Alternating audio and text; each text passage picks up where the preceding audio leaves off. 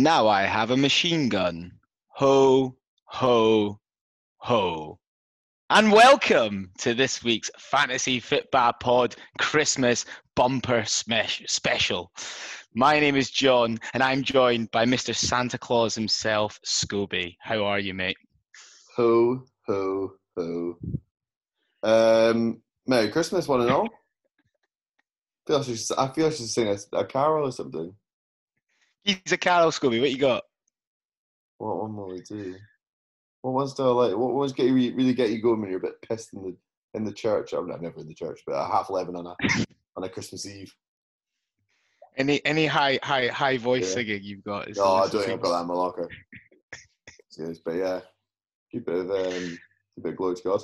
No, Merry Christmas, everyone.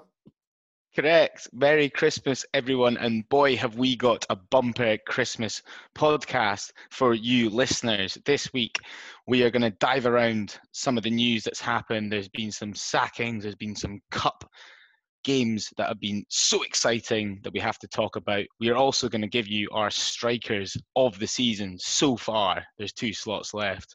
Who are we going for? No idea. Scobie's then going to take us around the grounds from last weekend's action. And finally, we will look forward to what is going to be 2 game weeks. You've got 23rd, 5 o'clock deadline, listeners, and then Boxing Day fixtures as well. Scobie, how are you going to all feast that into your moot? It's just what we live for, isn't it? Been looking forward to this since the start of the season. It's genuinely so good. Just December, constant football. Wherever you look, there's a football being punted around. No, it's awesome. It's great. And I think the league's in a really exciting place as well as we go into December. I predict lots of action, lots of goals. Yes. It's in such an exciting place, Scobie, that Glen's Vodka have decided to sponsor the SPFL. I mean, we're not sponsored by Glen's Vodka and don't intend on ever being, but as ever, DMs are open for sponsorship, listeners, if you fancy it. Oh, I mean, come on, we set our bar a lot higher than that when we went after tenants, John. Glen's Vodka. I was thinking about what the activations might be around the ground. You know, they do that with the big sponsors, Marrickfield, for example. Well, they're just going to have balls of Glen's doing like tastings outside of Hampden. Cup finals. Sure, it would go down very well, to be fair, but yeah, they may as well have got Buckfast. Everyone would have at least found that quite funny. I'm sure of it, yeah. It is just mind-boggling. The last thing people need is drinking more Glens before they go to Scottish football. But anyway, a debate for another day once we get fans in the ground, Scobie. Mm. And on that note, obviously there was some big cup action this weekend. There's no other place to start than Hampden. You must be gutted as a GITs fan. I've got to say that's one of the most exciting Scottish Cup finals I've seen in years. How did you take it? Yeah. Well, the dust has settled now. A couple of nights on, can think about it a bit more clearly. I think. Look, really, really proud of them. Who I don't think anyone thought that we'd necessarily get blown away in this. Like, we're always going to say this, but we're not really a championship club. We're a championship club in name, but not really in kind of nature. And we were always going to get out for the big game. We've proven that against Hibs, although Hibs do make it look an awful lot easier than a lot of other teams. But yeah, and I think, similarly, Celtic coming into in a great place either. You kind of knew it was going to be a good game. I must admit, I'm always a pretty eternally optimistic Hearts fan, and I was very unoptimistic going into this game. That may have been something to say for the pints I had on Saturday, but I was not in a good place. And I think that you thought it was only going one way after the first couple of goals went in, but yeah, it was just incredible the way we came back. I'd still be very concerned as a Celtic fan, and to put a fantasy spin on it, like they are just so woeful at the back. Yeah. The way that Duffy and Jullien played was just embarrassing, to be honest. Yeah, but and actually, despite their keeper making 2 saves, sorry, just jump in. Despite their keeper making 2 saves in the shootout, still looks pretty shite to me. They were pretty bad penalties at that point. Awful penalties. I mean, yeah, look.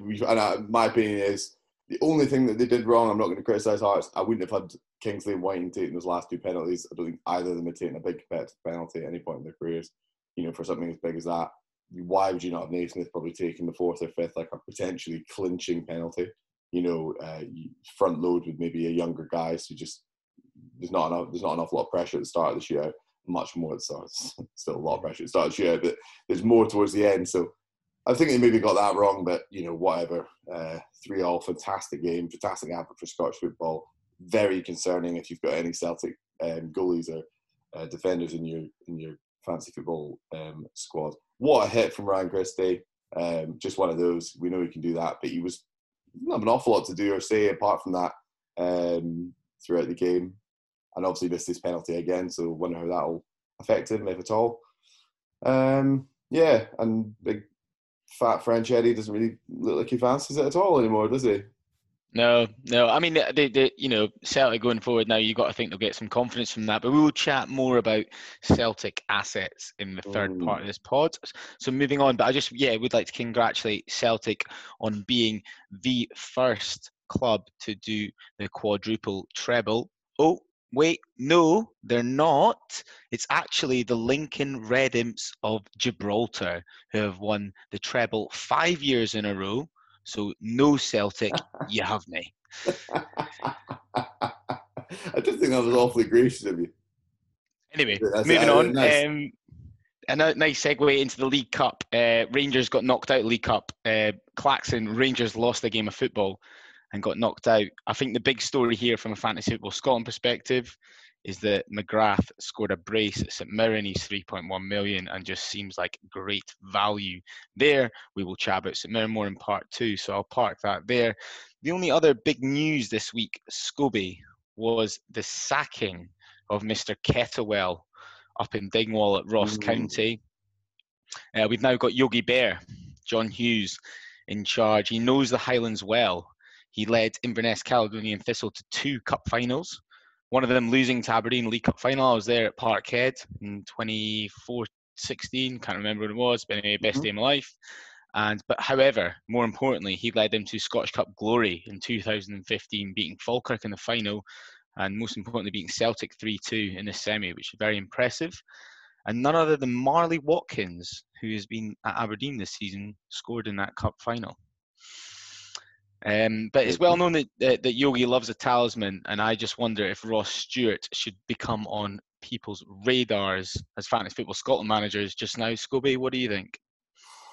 I hadn't really thought about it all that much, to be honest, but you're right. You can look back to a few. I know you favoured it a little bit. Hibbs as well, I think, who had at that point. It must have still been possibly O'Connor, correct me if I'm wrong. But yes, good shout. I think Ross Stewart looks pretty breath of ideas, so anything that can re-inspire him and that team. I still, we've got to wait and see. Maybe that new manager bounce comes, but I don't think there's anyone, for me, from a Ross County point of view, that stands out. But yeah, certainly Stewart. And I think Ollie Shaw, maybe him as well. I can imagine him playing pretty direct football, so Ollie Shaw might suit that as well. Maybe we'll have both of them trying to play out there together. We'll have to wait and see. I just thought once to say, I did think Stuart Kettlewell should have gone, but I did think hats off to him for the way he came out and faced the music right after the game. Confirming that he'd been released of his duties. It was a decision that had to be made, but it was always sad to see someone lose their job, and it was a pretty rare circumstance in which you see somebody come out and, basically announce that in their post-match interview, one-on-one with the reporter. Very gracious, and hopefully Stuart Kettlewell, he's done quite a lot of that club, so hopefully he finds something else in Scottish football in the not too distant future. Indeed. Godspeed, Mr. Kettlewell. Exactly.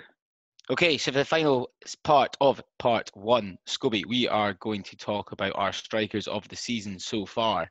Just to remind our listeners of our team of the season so far, we have big Benji Siegrist in goals, who is the undisputed number one in the Scottish Premiership, I think. Yep. You can then, listeners, start telling us that we're wrong. We've got Tommy Hoban, we've got Connor Goldson, Decky Gallagher, Tav, yes. In midfield, we've got Burke, Lewis Ferguson, Ryan Kent, and Elianusi. Okay. So, Scobie, where are we going with our two strikers? It's finally going to happen. I'm finally naming a Hibs player in this team. I think I've just got to get out there now and do it. And it's obviously... Well, actually, no, it's not obviously, because I actually think there's an argument for two Hibs strikers to be in this. But the one I'm going to start with then, not to reveal anything for the second one, is going to be Kevin Nisbet. The leading scorer amongst all forwards in the game. First season in the Premiership, you know, having joined from Dunfermline. He's been a revelation.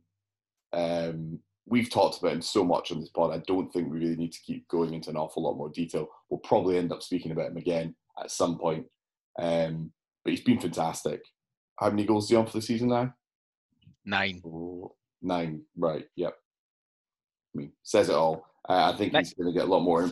I think, bold call for the season, Kevin Nisbet reaches 20 goals. Injuries aside, you know, I think he's on for a 20-goal season in this campaign. Yeah, I'd find it hard to disagree with you. And as we've said before, I know Steve Clark listens to this podcast every week. Steve, call him up to the squad, give him a chance at international level. Let's see what he's all about. And we will be there cheering him on against the Czech Republic at Hampden next summer when he scores a hat-trick to lead Scotland to a 3-0 win in their opening game. So he's in the team, Neighbour. He's 46% owned, highest owned player in the game. It's a no-brainer. He also started at 4.5 million. He's now up to 6 million. Great value. We love that. Now, second striker, I think, is up for debate. So here you go. Stevie May, Doidge, Kabamba, Roofe and Nicky Clark are all separated by 5 points, Fantasy Football Scotland points this season. That's tight, Scobie, no? That's extremely tight. Tighter. We'll leave it there. Be careful. Yeah.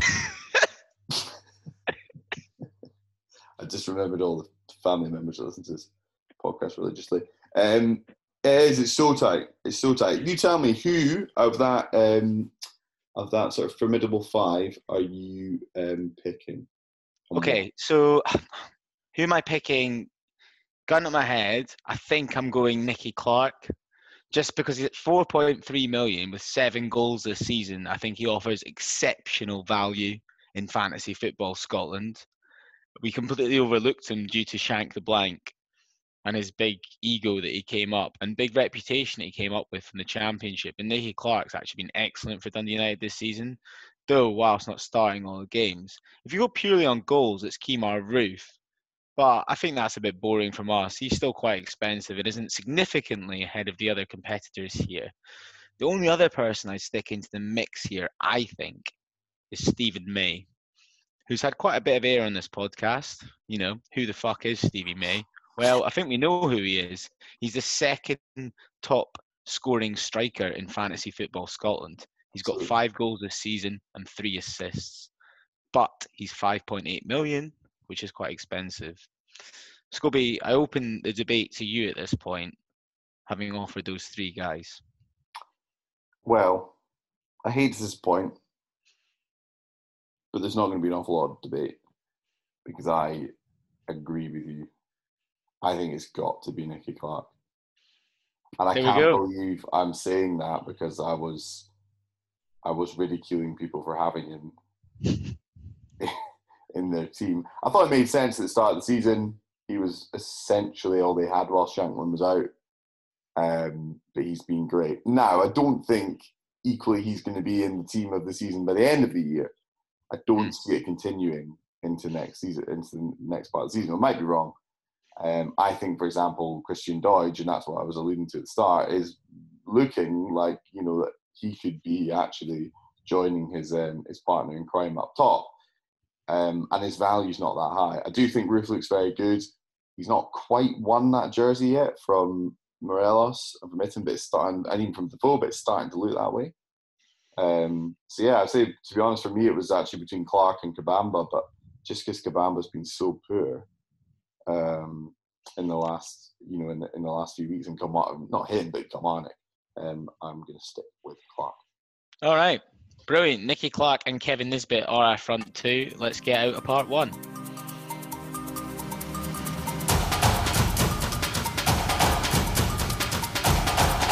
Hello and welcome to part two of this week's Fantasy Fitbat Pod. It is the Christmas bumper special, and Scobie is bumping us around with lots of bumps to which ground? I have no idea. I'm a sucker for goals, John. And there was quite a few then this weekend. 5 games, all on on Saturday. On Saturday this was, and then obviously one additional game on Sunday. We're going to start with Saturday though. And it's kind of turning slowly into a bit of a storyline of the season.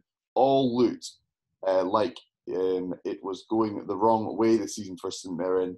Hope was lost, and suddenly things have really turned on their head for them. It shocked Scottish football, as you talked about at the start of the week, by dispatching Rangers in the League Cup.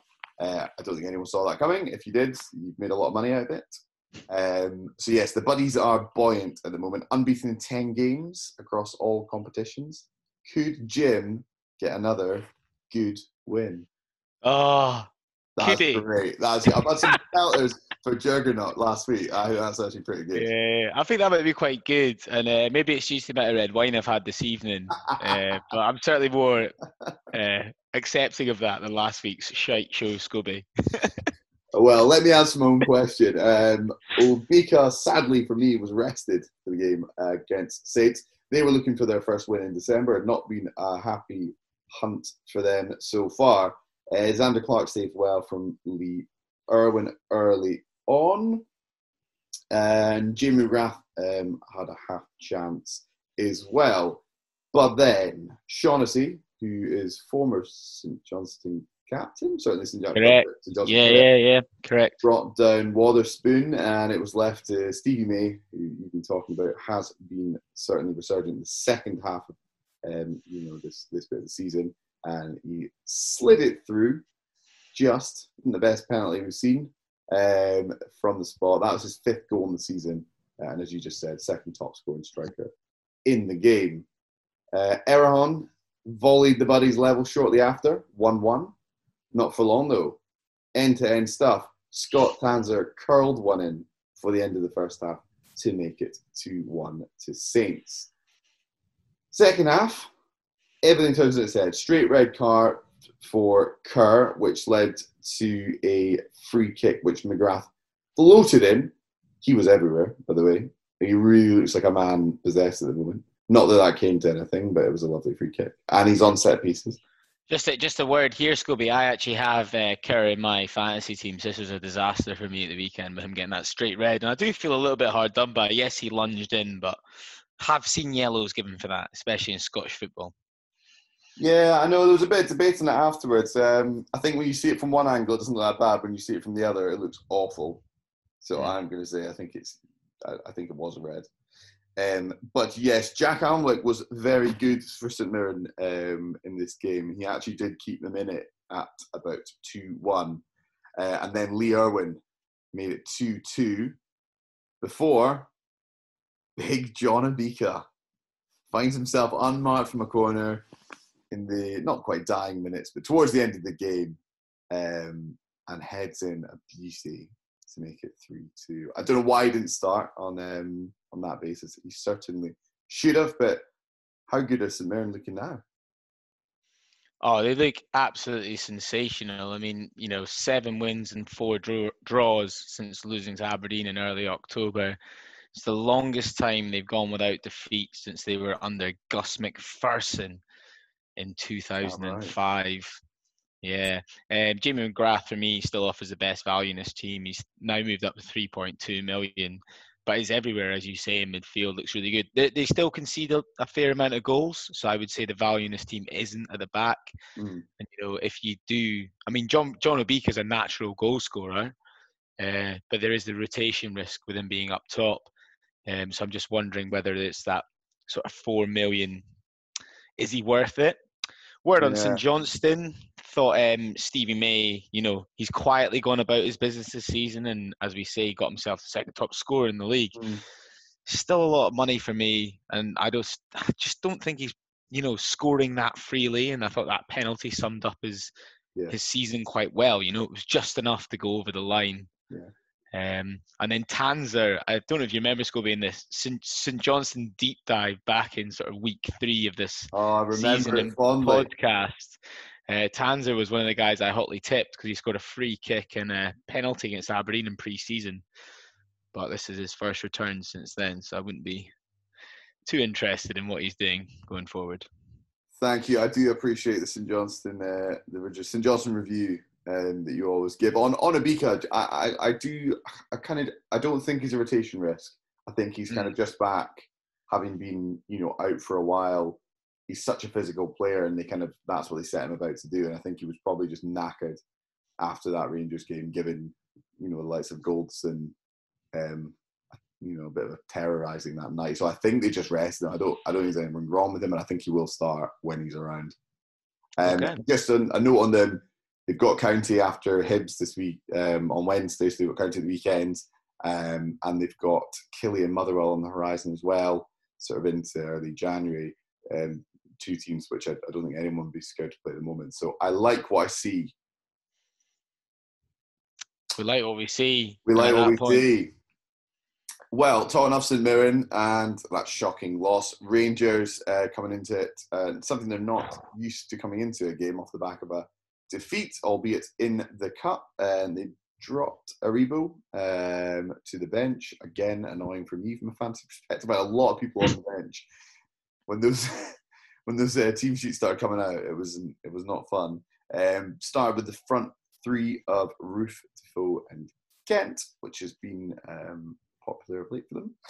Motherwell in a pretty sorry state. Haven't been able to buy a win for a while now. They reverted to three at the back for this. Adriel Swander, Jermaine Defoe forced a good save early doors from Archer, and he was pretty on it at the start, actually, Defoe, I thought. But 6 minutes in, another goal conceded by Rangers. Shock, horror. One of our favourite Scotland boys, Stephen O'Donnell, with a peach. Dodsey. What a man, it's Dodsey. Peaches the ball across the face of the goal, and Callum Lang tapped it in to make it 1-0. Nice finish, lovely move. First goal that Rangers have conceded in the league at Ibrox this season. Viewers, our listeners, just to remind you, it is the 20th of December. It's just madness, isn't it? Although I do feel like I see one of those things on Facebook that are like, it's like clearly an English football sort of, you know, like sport Bible or whatever. And it's like, Stephen Gerrard at Rangers this season, games 14, conceded 2. And it's just like that every week. Just adds another week on to how few they've conceded. It's just getting quite rattling. We all know how good they've been, or certainly we do here. Anyway, Archer for Motherwell, he was very good, I thought, too. He kind of kept them at bay for a while and kept them on top, kept Defoe out. Another nice bit of play from him, but it kind of was just Rangers relentlessly from then. Aribo was brought on. I thought I really changed the game for them. They looked much better after he came on. Yeah, I'd agree with that. I thought Aribo offered him a lot more directness. It really shows the strength and depth that Rangers have in that midfield. But yeah, Aribo really gave him a sense of purpose, I thought. I mean, what Rangers needs to do was take a step back and remember they're playing Motherwell with the third worst defensive record in this division. Yeah. If you keep knocking, it will come good. Yeah, they just need somebody to unlock them a little bit, and Aribo certainly was able to do that. Puts in Davis, who did score but was called offside for it. But Roofe, not too long after, finally broke down the resistance. And it was, again, just all Rangers from there on in. What was impressive is they never let off, you know, once they got back into the game. And they didn't really give Motherwell a sniff either. A corner led to a second from Itten, who came on to score. He's done that a few times recently. I think at least once or one other time. And then Aribo set up Roofe for his second. Roofe and Anakin then, but the two strikers brought in by Rangers at the start of the season, I think they've been great signings, and 11 goals between them. Okay, 8 of them for Roofe, but I think Gittin's been really impressive when he's come on. Okay, he's come off the bench quite a bit, and he comes on with not an awful lot of time left, and he kind of is able to run teams ragged. But they're a good pair. I really do like the both of them. The Roofe is on fire. Batson bagged his brace. I think the Rangers template, which we know has to be 3 Rangers players in fantasy football Scotland, is now him, Tavernier and Connor Goldson. I actually, in my wisdom, Scobie, which hasn't happened often this season, took Barisic out for McGinn, and then I put in Roofe up top for Sam Cosgrove and gave him the vice-captain's armband, which gave me a decent hunk of points this week.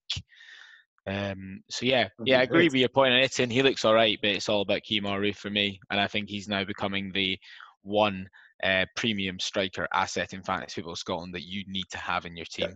Yep. And is it curtains for Morelos? Beef curtains, mate. They should have taken that 40 million when they had it on the table. Yeah, right? Yeah, correct. No, I think it does look that way. Surely, if any offers made for him in January, not that you'll be able to go anywhere at this stage because nobody can leave the UK. But I think if they can sell him soon, might have to be the summer. You probably keep him now for because it's so important they win the league. And what happens if a couple of people go down? You need him obviously, or if you're just suddenly on a goal drought. But I don't know. Doesn't really seem like much is going on there. He's also not scored. He scored 3, but not any since game week 8. A drought. Third game, anyway, that we're going to focus on. We move into Sunday. Kilmarnock entering the game against Aberdeen, as we've discussed often recently, on a very poor run of form. So Aberdeen certainly fancied it this week at Pittodrie. John, how was it? Because I didn't watch. I was getting ready for the cup final. Yeah. I've seen the highlights, I've seen the goals, and that's it. But I'm not going to do it justice. How was it? Maybor, I'll take you through this. I was feeling a bit delicate on Sunday after the Fantasy Fitbab Pod Christmas party on Saturday night. But I got my morale together, got myself on the sofa and watched this one. For me, this was Lewis Ferguson's 100th appearance for Aberdeen. I thought the fascinating stat about this was they've all been starts. Which just is quite staggering for his age. He's a stalwart in this team and made himself such an impressive impression so early on. He was brilliant in this game. He dictated the play. He was absolutely everywhere. And he deservedly scooped up the man of the match award. At the end, sadly for all Fantasy Football Scotland owners, no returns apart from that point, clean sheet point that he gained. Aberdeen started this game in the now familiar 3-4-3 position formation with Kennedy and Hayes as wingbacks. Hedges and McLennan were playing off Curtis Main, who maintained his place as we predicted on this podcast following the previous week's brace. However, he didn't do much in this game, did some decent work defensively, but I'd be watching him again to be dropping out of this team pretty soon. Just taking a step back from the game, this game was vintage Derek McInnes. The first half was attritional. The Dons were robust at the back. There wasn't a lot going on. Ash Taylor was heading a lot of balls. He was sanitising the effect that Kabamba has as a Kilmarnock striker. He was, doing that. Joe Lewis, who's been under a lot of scrutiny of late, I thought was excellent. Commanded his area really well. Didn't have a lot of saves to make, but gave a lot of authority, which is really important to defence and keeping clean sheets, which we love. A word on Kilmarnock, Chris Burke and Tishbola. I thought they looked the most likely to do anything from Killie and something to happen. But to be honest, they looked every bit the team that have only scored once in their last one game in their last 7 games, which is quite staggering actually. When you think they've got Brophy, they've got Burke, and they've got Kabamba, and they just haven't replaced the pace that King Staunchman himself, Jordan Jones, offered. And in those times, they've lost 6 of the last 7 as well. So it's worrying times at Rugby Park, I think, Mr. Scobie. It is. It's almost time to just dump them because I think other strikers are coming into form, so you can't even really defend and just hope with Kabamba His value's not good enough when somebody like Obika looks much more likely to score at the moment and is almost a million less. So, yeah, I think for now it's time to kind of rotate them out, as you say. Mm-hmm. Definitely. So, back to the game. Tommy Hoban came off at half-time. It was 0-0. He's down as red injured in the Fantasy Football Scotland. I'm not sure if I believe it. He's kind of made a glass, Tommy Hoban, and I think he was taken off as a precaution at half-time just because of the plastic pitch at Rugby Park. Dean Campbell came on. He was quiet, tidy, not relevant for Fantasy Football Scotland.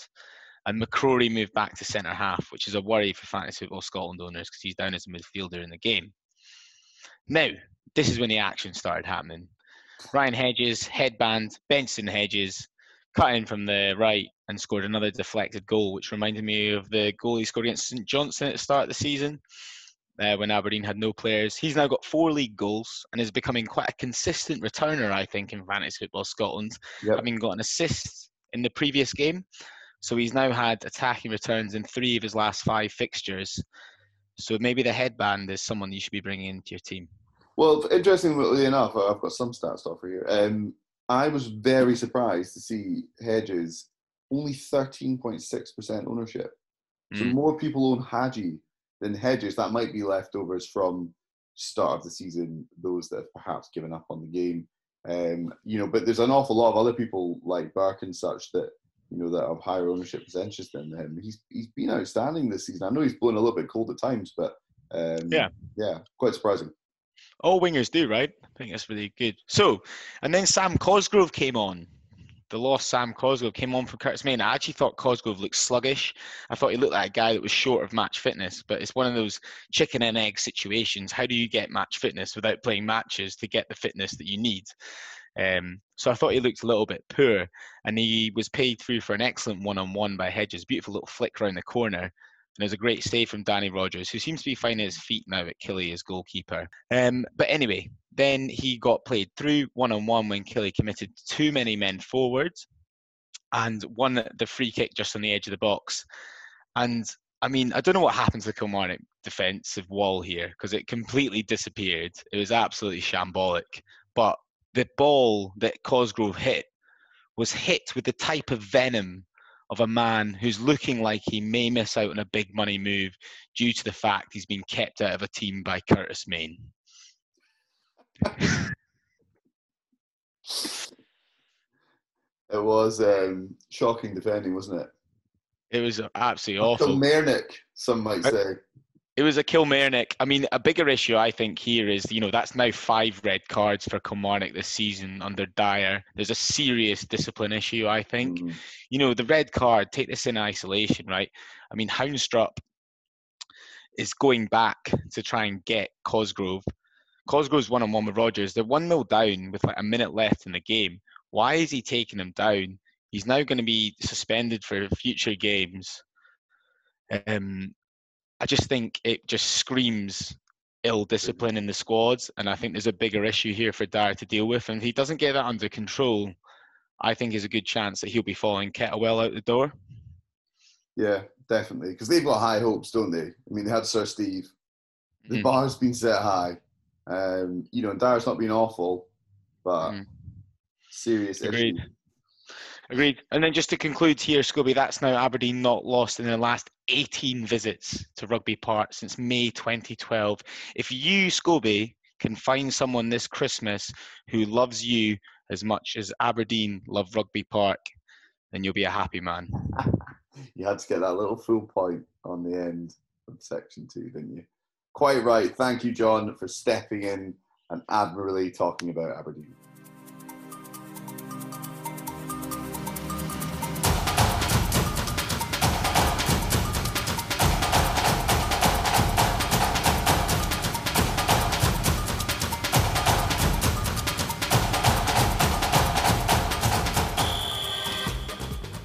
Hello and welcome back to part 3, the final part of this week's Fantasy Football Scotland podcast, where we are having a bumper podcast. It's Christmas time. We're excited. Santa's got his presents, and boy, have we got some presents from you listeners this week on the Twitter sphere. Scobie, how are you feeling about part 3 this week? Presents. Fucking lumps of coal. We're like, right, come on, hit me. What are the questions? Double game week on the horizon. There is a double game week on the horizon. And this is the point where I start scrolling through my Google just to make sure I've got the right questions. It slightly slows down as you're trying to find the questions. As I try and look at the questions. Write them down, man. For God's sake, would a bit of prep kill you? I know. Well, I did a lot of prep. I just didn't prep for this bit, to be honest. Anyway, Brendan has asked, he's asking about strikers. It's hard to ignore Roofe now, given his form, but does he drop Nisbet? Two big budget strikers feels like a lot. He's had Eddie and Shankland have been burnt in that position before. Is it a time to go Nisbet and Roofe up front, Scobie? Yeah, I mean, yeah, why not, to be honest? I think it just depends on the balance of your team, Brendan. And I don't know inside out, so I'd have to see. But, you know, I actually brought in Doidge. But I think Doidge or Nisbet, either one of them, are going to serve me pretty well at the moment. I probably couldn't, you know, just to put this in reference to my team, I probably couldn't because I've got Ryan Christie, a little bit more expensive in the midfield. But I think there's a lot of good options in midfield around $4 million or something. We kind of know what everyone's defence is going to cost. It's Tavernier plus, Goldson plus, a couple of people at that price. So, you know, unless you've gone for like two very cheap keepers, you should, you know, you've just got to make a bit of a trade-off. And I think, yeah, two strikers, as we're starting to see more goals come from them. Why not? Yes, go for it. Go for it. And sticking at Easter Road, was there a Hibs question you had for me this week, Scobie? Well, it was gonna be that really. It was I brought in Doidge. You have been sort of on the side of Nisbet. Crazy thought. Could you bring in both of them? And certainly, if you had to pick one at this point, who do you think you bring in?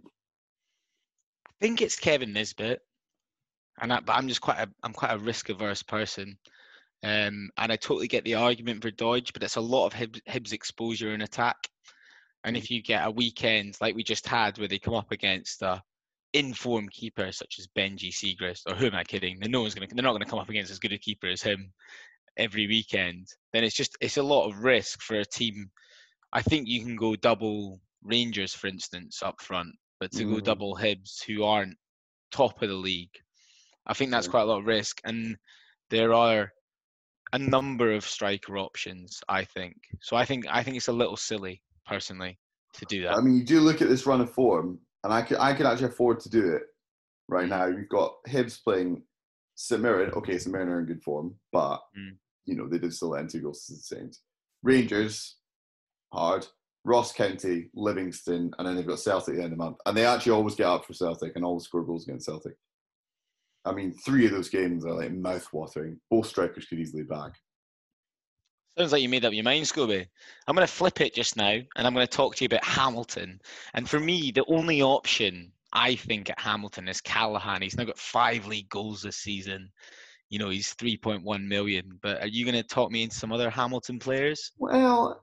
look, it's up and down with Hamilton, but everybody, you know, nobody's going to be able to, well, I don't think you should completely avoid them in your squad, and everybody's got to have some players that kind of make up the numbers. But as we've seen increasingly, like last weekend when Celtic were playing that cup game, you know, these players have to play, have to start. So if you're looking for some cheaper options from the Hamilton area, can I interest you, first off, in goalkeeper Ryan Fulton at 2.1 million? It depends who they're playing, but as they showed at the weekend against Ross County, teams down that bottom end, if they need to shut them out, if teams are not scoring goals like Ross County were not, Hamilton can do it. It's not going to happen every week, but Ryan Fulton, 2.1 million, a very nice option for you if you need a second keeper. Hakeem Odoffin, we talked about him at the start of the season, he's still 2.2 million, 41 points in the season. I think we had him on our bench in our team the season originally. Hakeem Odoffin, though, definitely consider him. He's got me a few points recently where I've needed them. Callahan, you've already mentioned, 3.1 million, 46 points. And then finally, one I'm going to throw in the mix for a cheap striker. So say you wanted to do something like, you know, like Brendan's just been asking about, putting in Roofe and Nisbet, say.